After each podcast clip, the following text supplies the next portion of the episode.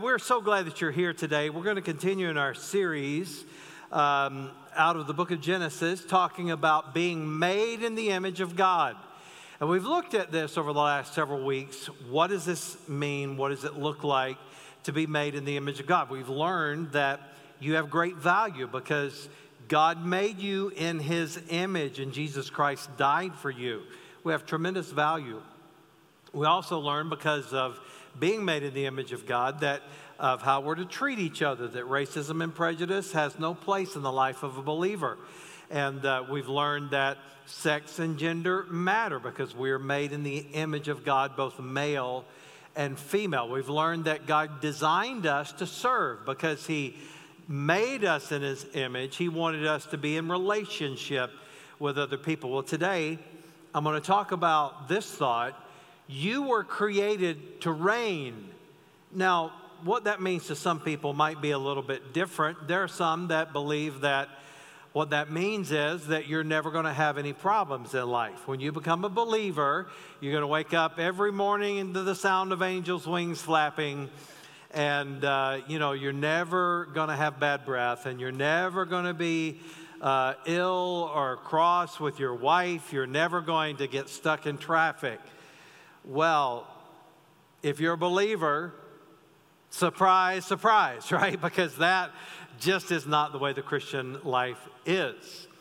But the truth is, God has designed us to reign both spiritually and physically. And I'm going to talk about what this means from this text. But one of, and this is what I want you to see here, one of the great joys in life comes when you get good at something when you master something. Now, we live in a culture that is obsessed with self esteem, and um, people want to know how many likes they have, how many followers they have, and often they get, people will get, um, they get all upset because maybe somebody made a comment about them. And I want to say to our Gen Zers, our young people, that self esteem does not come from, biblical self esteem does not come from how many followers you have or whether or not people like your comments. Because let's be honest, much of what we put out on social media is filtered anyway, it's not the real thing. And so, what God wants for you is to learn that real self esteem, real understanding who you are in Jesus Christ comes from your relationship with Christ. Understanding who you are in Christ, understanding that you have great value, not because you're, uh, you know, you got a lot of followers, but because Jesus died for you. And when you follow him in faith, you're going to live with the Father forever. And forever, He's going to pour out His grace and His mercy and His love on you, and it's going to be unending and it's just going to be wonderful. But often we try to find great joy from the wrong things. Now, one of the, and I think scripturally we're going to see here today, one of the things that you get great joy from is when you master something, when you get good at something. My wife started taking piano lessons when she was in elementary school. I think she was around seven years old. And she began to get really good at it. Her mom made her practice a lot, but she really loved it. And uh, by the time she was 15 years old, she was playing for her youth group. By the time she was 15 or 16, she was playing for her church every Sunday. By the time she was 16, she was playing for a professional singing group. By the time she was uh, a senior in high school, she actually started traveling with a college group, and she and I both did this uh, all four years of college. Um, we traveled and we were in over 400 churches together ministering all across this nation. Now, the point is that she got really, really good at something. She mastered it. She became really good at playing the piano. Her degree in college was in piano pedagogy. Doesn't that sound fancy?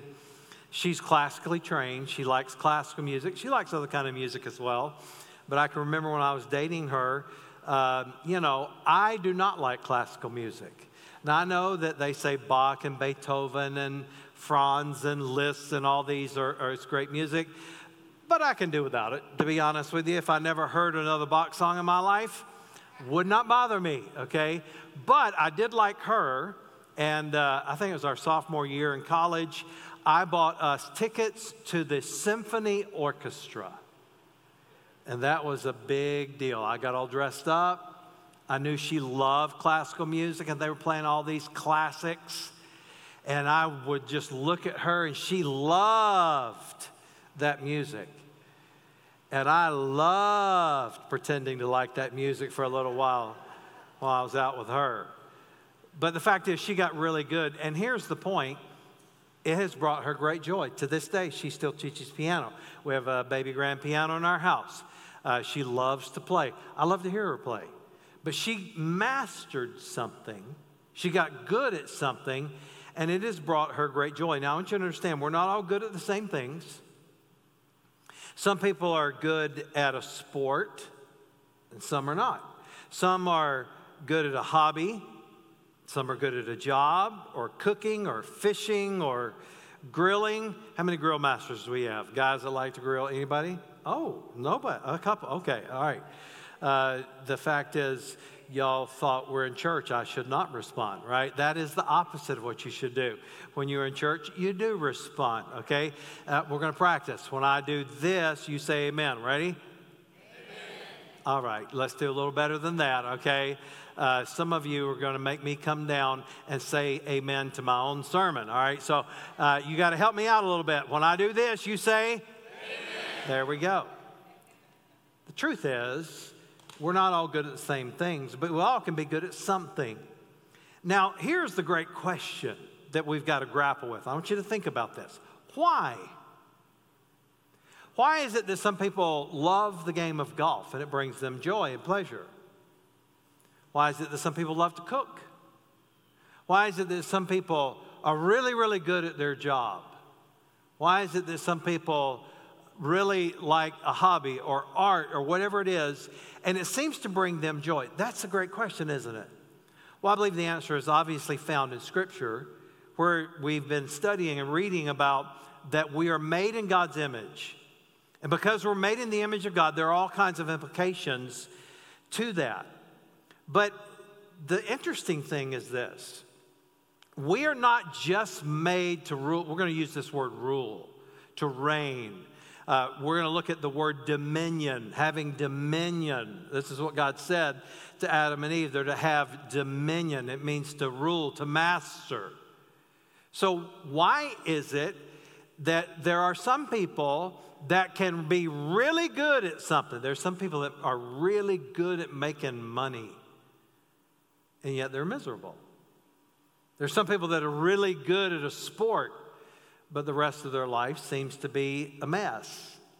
There's some people that are really good at a hobby, but it doesn't seem like, even though that hobby brings them joy, it does not seem that overall their life has joy. Why is that? You ever wonder that? Well, I really do believe is because God made us in the image of God, and He made us to fulfill the purpose of God. And you can be good at fishing, but you can suck at life. You know what I'm saying? You can be good at your job and your spiritual life fall apart. You, you can be good at a hobby or at uh, creating something, but your family is a mess. So, if we are going to look at what God designed for us to do and to be and how to live, we got to look at both sides the spiritual aspect, the following what God says uh, for His purpose for our lives, and the, the physical part. Don't deny that God made us as physical beings. I, I talk to some Christians and they, they kind of think that the physical part of our nature, the, the physical part of our body, um, is somehow or another uh, a bad thing. Now, there's a difference between having a bad nature, which is, you know, the sinful nature, and the fact that God made you to be a human being. God made you as a human being for a reason, for His glory, for His purpose. And even though these bodies are failing, we're in church, you can say amen, amen all right? even though these bodies are failing, if you're over 16 years old, you know this is true. I'll be, my birthday's next, next week, and I'm going to be 59 years old. I know, it's, uh, it's hard. No. That's what you do for old people. He's 83, give him a hand and some pudding. All right? If you bring me pudding, I'm going to punch you in the throat. All right? But the, the thing is, I've learned that my body is not quite as good as it used to be in some things, okay? But thank God for a believer. Listen, you need this. One day, you're going to draw your last breath here on this earth. Yes, that's true. But one day, you're going to have a resurrected body that will live with God forever. And there's not going to be any more pain or sorrow or heartache. And yes, we're going to be able to eat and not gain weight and not have heartburn, all right? Um, just study scripture of what it says. It's going to be wonderful. Um, but you don't. Uh, you don't need to deny the physical part, but you also don't need to deny the purpose part that God has for you spiritually. So let's read this text one more time. Genesis 1 26 to 28. Then God said, Let us make man in our image, giving uh, hints about the Trinity, Father, Son, and Spirit. Let us make man in our image after our likeness, and let them have dominion. That's interesting. He, let us make man and let them. Well, he's talking about humankind, man and woman. Let them have dominion over the fish of the sea and over the birds of the heavens and over the livestock and over all the earth and over every creeping thing that creeps out on the earth. That would include spiders which I'm not sure why God made those. I know it's got a reason, and a purpose, but I could do without them, all right? And I'm just so glad that I do not live in Australia that has gigantic spiders, because if I had to go there and wake up with a big tarantula on my chest, I wouldn't live very long, all right? So, but nevertheless, I digress. I don't know I did this right in the middle of reading scripture, all right? So, so God created man in his own image. In the image of God, he created him, male and female, he created them. And God blessed them. Once again, order of Scripture is always important. Before he commanded them, he blessed them, giving us the idea that because of the grace of God, we work from God's grace, not for God's grace. We work from God's blessing, not for God's blessing. We work from God's approval, not for God's approval. You understand how that works, right? And so he says, God blessed them, and God said to them, Be fruitful. If you are going to be fruitful and multiply, guess what you got to do? You got to work from the blessing of God. You got to understand the grace of God. Be fruitful and multiply and fill the earth and subdue it and have dominion over the fish of the sea and over the birds of the heavens and over every living thing that moves on the earth. Now, I just want to give you three thoughts today about uh, what it means to be able to rule and to reign, to have dominion, uh, and how God commanded that for us. Here's the first thing you got to prevail by producing fruit. Remember the word dominion. To have dominion means to prevail. Okay, it means to prevail. How do we prevail? Well, we prevail by producing fruit. Uh, the Bible tells us that we are kings and priests. We read that scripture together earlier. Let me read Revelation 5:10. And has made us kings and priests to our God, and we shall reign on the earth. talking about the future kingdom uh, in. Uh, uh, in the future during the millennial reign of Christ. And I believe that God says that we are to be kings and priests. Why is that? Because kings deal with the physical and priests deal with the spiritual. You are not complete without both. Now, once again, you may not be a professional athlete, but you can rule physically. And I'm going to tell you what that means. It doesn't mean that you can bench press 400 pounds or uh, run 100 meters faster than everyone or that you can turn cartwheels. That's not what it means. We're talking about what it means to rule physically and spiritually. Then 1 Peter 2 9, we already read this. But you are a chosen generation, a royal priesthood. So he gives the physical and the spiritual a holy nation, his own special people, that you may proclaim the praises of him who called you out of darkness and into his marvelous light. Now, understand, he calls us out of spiritual darkness. And every person that does not know Christ, every person that does not put their faith in Him, they live in spiritual darkness, okay? And God calls us from that into spiritual light. But understand there's more to that than just getting saved. I do believe that there are people that, even though they're believers, they still live in darkness. Now, are they spiritually dark apart from the gospel? No, I don't mean that. But what I mean is that their vision is clouded of what they're supposed to do and how they're supposed to live, and they just are miserable in life.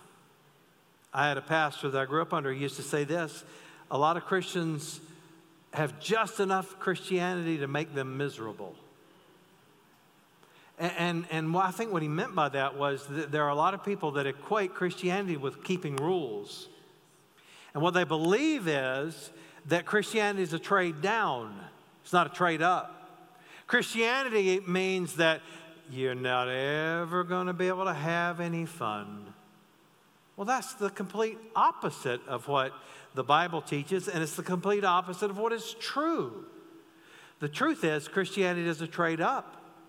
It, you have access to more joy and to so many blessings. And so the idea that uh, we are called out of darkness and into his marvelous light. I believe, yes, that's spiritual, but it's also physical. It's about our attitude, it's about understanding that Christianity is so much better. I had, had a guy ask me one time, he said, What if at the end of life you figured out all this Christianity stuff was not really true? And you died and there was nothing, there was no eternity, there's no afterlife, there was no hereafter, there's no heaven, there's no hell. He said, How would that make you feel? And I looked at him, I said, Well, I do believe that there is a hereafter, and I do believe that there is eternity, and I do believe that there is an, an afterlife. But even if there were not, I would not go back to the old way of living for anything because Christianity is so much better. So much better. So, how do you bear fruit? You're going to prevail, you got to bear fruit. Well, you bear physical fruit. That's the first thing. Um, to be fruitful and multiply obviously means it, it refers to having children, it refers to propagating the human race, but it has a deeper meaning than that. It means that we are to be productive. Productive. Um, if you get a job, you need to be productive in that job. I would encourage those of you that are starting out, you're getting your first job, do your best no matter where or what. You say, Well, this is not my dream job. Well, treat it like your dream job, and you'll be able one day to get your dream job. Amen. Work hard, work hard, okay? And, and that's, I think, uh, what he wants us to do. He wants us to rule, to reign, to have dominion, uh, to subdue. And what does that mean? I believe it means to be productive, it means to be abundant, it means to be profitable at work, give a full day's work for a full day's pay. I think it has implications there. Uh, we're to be productive at home. This is physically, okay? Um, not just at your job, but at home, uh, in art and creativity. Um, and by the way, not everybody enjoys art in the same way, okay? I want you to understand that. Uh, that's okay. Some of you, now I happen to like art. I've been to some of the major museums in the world. Love to look at art. You know, Van Gogh's my favorite artist. Love just staring at those paintings and can look at all this stuff. But not everybody is into that, okay? And that's okay uh, you might look at particularly some modern art and think that a kindergartner did that and not understand it at all, and that's okay. All right?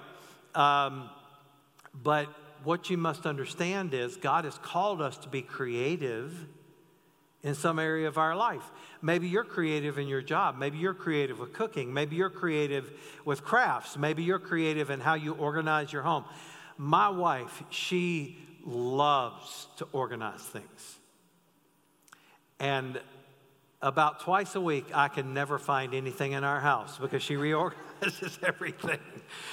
But she gets great pleasure out of that. And so I believe what this deals with in our lives is the physical side. So don't deny that God created you as a human being. He created you in His image, and He wants you to glorify Him. He doesn't just want you to come to church on Sunday, that's not enough. If that's all the Christianity you've got, you don't have a lot, okay?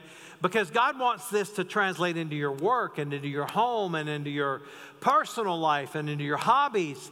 That's why 1 Corinthians 10:31 says, "Whether therefore you eat or drink or whatever you do, do all to the glory of God." And if you can't do it to the glory of God, don't do it. Don't do it. I plan on eating some delicious dessert today to the glory of God, all right? I don't know, maybe I'm stretching that scripture a little bit, but uh, we're to bear fruit. We prevail by bearing fruit, physical fruit, and then spiritual fruit. Now, here's where you got to combine it, okay?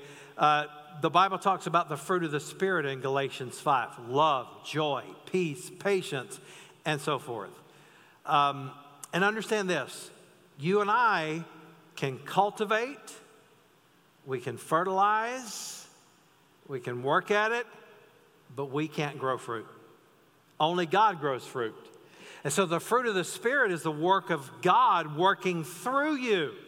So don't ever say, Well, I, I don't love that group or I don't love those people. I can't really love them. Well, you let the Spirit of God love them through you, then you can. You say, Well, I just don't have a lot of joy. The economy's bad. I've got uh, bad health and I feel bad all the time. Let the Holy Spirit supernaturally work through you to have joy. Uh, love, joy, peace. Some people say, I don't have peace. Man, this world is too messed up. You can have the peace of God, okay, that comes only from God. You don't grow fruit. I don't grow fruit. Only God does. And so we are to produce fruit of the Spirit, but then we're to grow in, our, in grace. This is one of the most important things you can discover as a Christian that the grace of God is freely given. You don't earn it, it's unmerited, it's unearned, it's undeserved. And, and, a lot of people say, well, man, I don't deserve you know, God to do that good for me. You're absolutely right, you don't. Neither do I. But that's why it's called grace. It's for free. He does it because of his love, all right, for us. Now, God's mercy is kind of the opposite. God's mercy keeps us from getting what we do deserve. And God's grace gives us what we don't deserve. Do you see how this works? It's amazing what God does for us. But it, the Bible tells us to grow in grace. I think we grow in our understanding of it and our giving of it. Listen to 2 Peter 3:18. Rather, you must grow in grace and knowledge of our Lord and Savior Jesus Christ. We are to grow in our understanding. We're to grow spiritually speaking by producing fruit.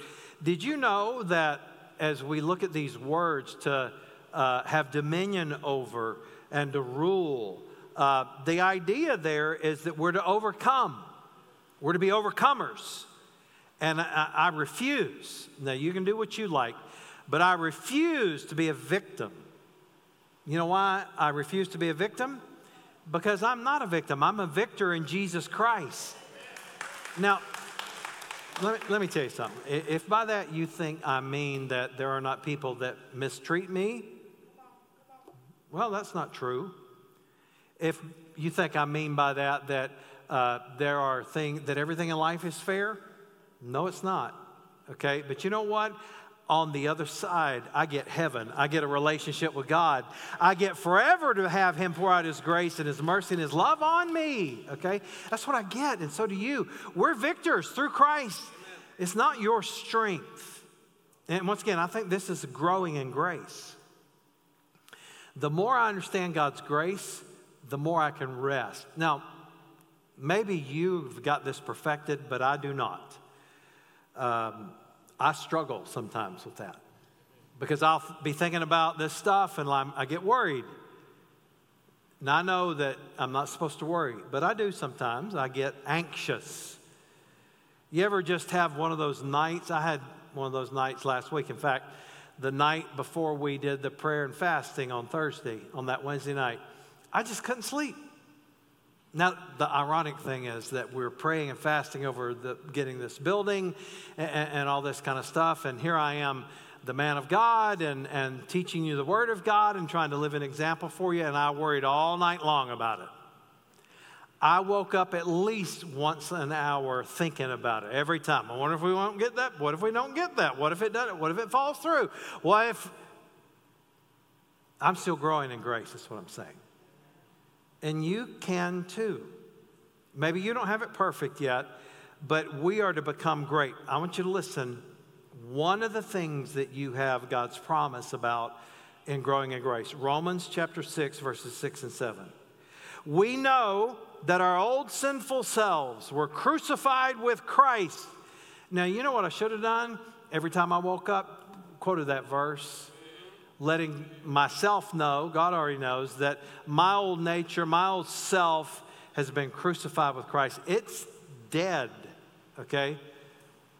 It says, so that sin might lose its power in our lives. We are no longer slaves to sin. That's the beauty of it. You are no longer a slave to sin. Now, are there besetting sins? I think there are. I think Hebrews teaches us that. The sin which so easily besets us. Now, there are some things that beset you that may not beset me. I mean, you know, some things that people struggle with, I don't struggle with at all. But there are things I struggle with, you probably don't struggle with either.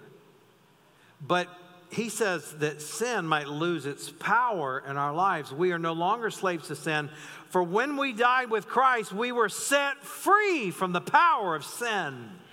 That's God's promise to you and me. You know what that's called? That's called producing spiritual fruit.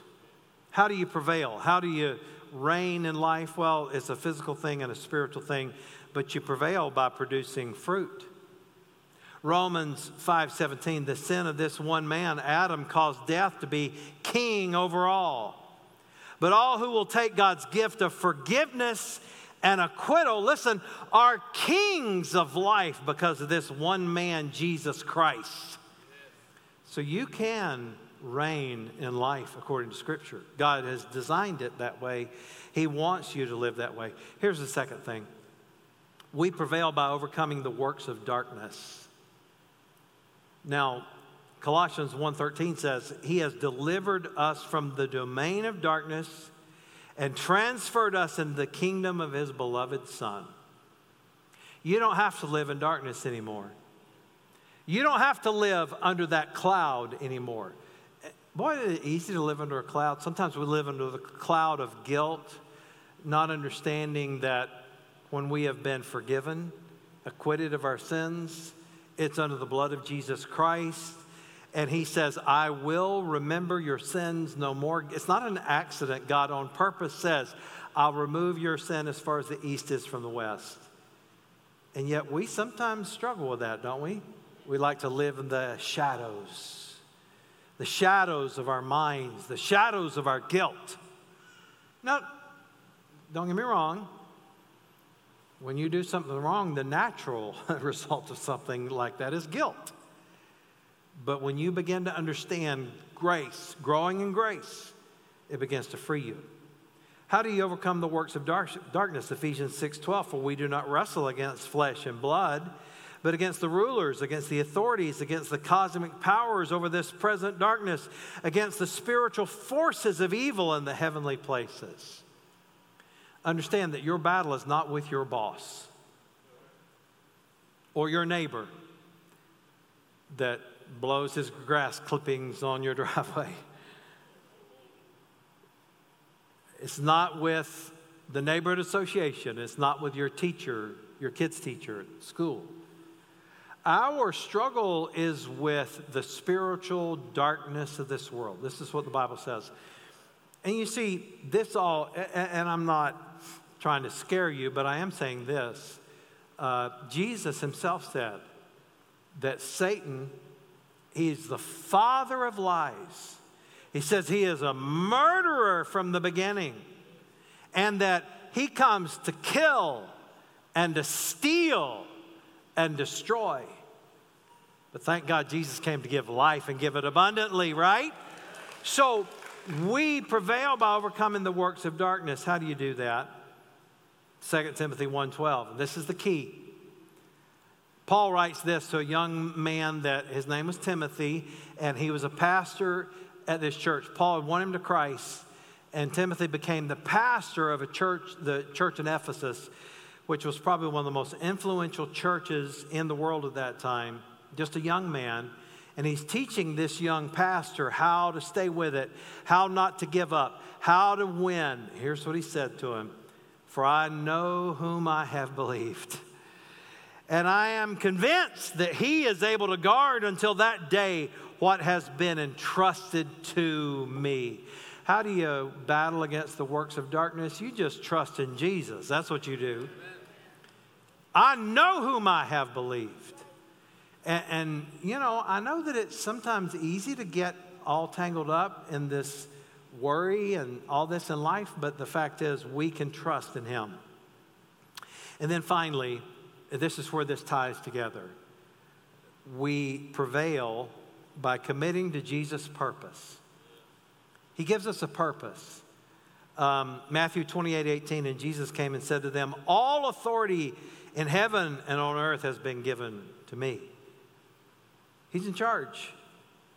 He never makes a mistake. He's never late. He never forgets you. He knows exactly what you're going through. In the book of Job, it says that through their adversity, he rescues those who suffer, for he gets their attention through adversity. Now, think about that. Why would God let you suffer? Why would God let you go through difficult times? It says, through that adversity, he rescues you. That doesn't sound like a very good plan to me. I wish He rescued me through winning the lottery or something like that, you know? Or that I could eat whatever I want and never had to worry about gaining weight. I wish He'd rescue me that way. Or I wish He'd uh, rescue me by letting my favorite team win all the time. But that's not what He does. He says it's through adversity that He. Re- what does that adversity do? It gets you to focus on Him Gets you to focus on Him. So, how do we prevail? Uh, well, we, we understand that Jesus has all authority, He's in control. John 10 10, the thief comes only to steal and kill and destroy. I came that they may have life and have it abundantly. John 12 46, I've come as a light into the world that whoever believes in me should not abide in darkness. He's not going to leave you without a clue. It's always interesting when we seek the will of God, isn't it?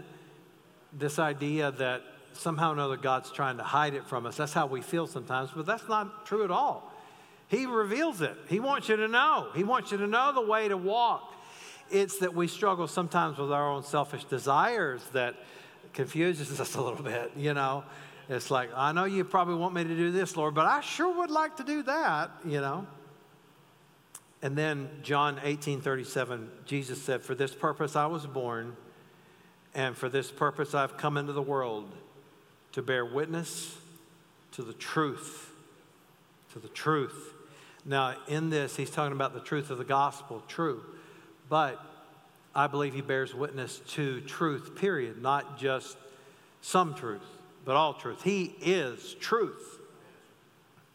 You want to know how to live? Yeah, and I, I, I, make this very practical because a lot of times as preachers, we make it so spiritual sounding that it sounds ethereal and vaporous and out of touch. It's that's not out, it's just not reality, you know? Oh, that's so spiritual sounding, but we don't have a clue what it means. But I think uh, God makes it very, very clear that uh, we can know the truth and we can live for Him and through Him and by Him in knowing truth. I believe it applies to every part of our life. When you really begin to let the Word of God abide in you, then it transforms everything. You want to know what house to buy? Let God's Word abide in you. You want to know what car to buy or not to buy? Or to keep on driving? Let God's word abide in you. Um, not, look, I'm not suggesting that people that don't have the Spirit of God living in them can't make financial decisions that are wise. There are a lot of people that are lost that make wise financial decisions. but ultimately they don't make the ultimate right decision, and therefore they live a life of foolishness. Because just like Jesus said about the, the man that was wealthy, and he said, I have many goods laid up for many years. I'll tear down my barns and build bigger barns. And what did Jesus say about this man? He said, You fool.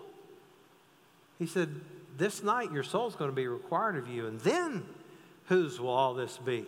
I don't care if you are so wise financially that you're a billionaire. Listen closely. When you don't live for God's purpose, when you don't live and rule and reign in life like God intended for us to do. Yes, the physical side of it, that's easy to get and understand, but also the spiritual side. When you don't get that part, you're like that rich man in the story that Jesus told. You're just foolish because you can get all the money in the world. And Jesus said, What will it do for a man if he could gain the whole world and lose his soul? And so, this is what the Word of God tells us today. Jesus has the authority.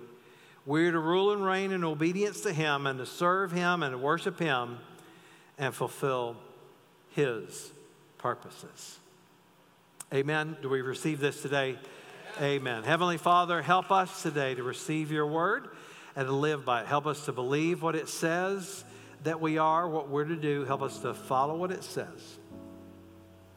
Now, before I finish my prayer, I wonder today, what is the Holy Spirit saying to you? If you want to pray with our prayer team about healing, maybe you have a physical need or finances or family or relationships or spiritual needs, doesn't matter what it is. Our prayer team will be over here to my left, to your right, uh, your left as you walk out. And there'll be a team of people that will be ready to pray for you if you'd like to pray with one of them. So, whatever it is that you need, I encourage you today learn how to live this kind of life that God promises for us. Maybe today you would say, Today I need salvation. And I would pray for you. Those of you online, listen closely. If you want to pray to receive Jesus today, it's not your works, it's not even joining the church, but it is faith in Christ alone that will save you and change you and give you this life that we've been talking about today. If you're in the room or if you're watching online and you'd like to receive Christ today, maybe you're not sure about it. Why don't you say something like this to God in a prayer? Dear God, I believe Jesus is the Son of God. I believe He died on the cross and rose from the grave. Today, I'm asking you to save me. I'm saying yes to you. In Jesus' name. Amen. Amen. Look right this way. Online, if you pray to receive Christ today, check that at the bottom of the screen that says that you prayed to receive Christ. If you're in the room today and you want to do that, then you take that next step card, put your name on it, and check that spot there that says, I received Christ today. Um, if you're not sure, but you'd like to have a conversation about it, I'm going to be here and ready to talk to anybody that needs to talk after the service. And so uh, you can come and talk with me about that if you'd like afterwards. But I'm so glad that you're here today. Don't forget about our next steps. Uh, we will have our next step class coming up soon. We won't do it next week, even though that's the last Sunday of the month uh, because it is the tail end of fall break. And so we'll do this in a few weeks. Well, if you'd like to be baptized, we've got several people that need to be baptized and are ready to be baptized. We're going to be doing that soon. Um, if you'd like to get involved in a small group or whatever, uh, then you can see me and uh, we'll get you connected, okay? All right, let's everyone stand together. God bless you for being here today. I hope you will live this week in light of what we learned from the Word of God. Turn to three people today before you leave and say, My, you look good today. God bless you. You have a great week.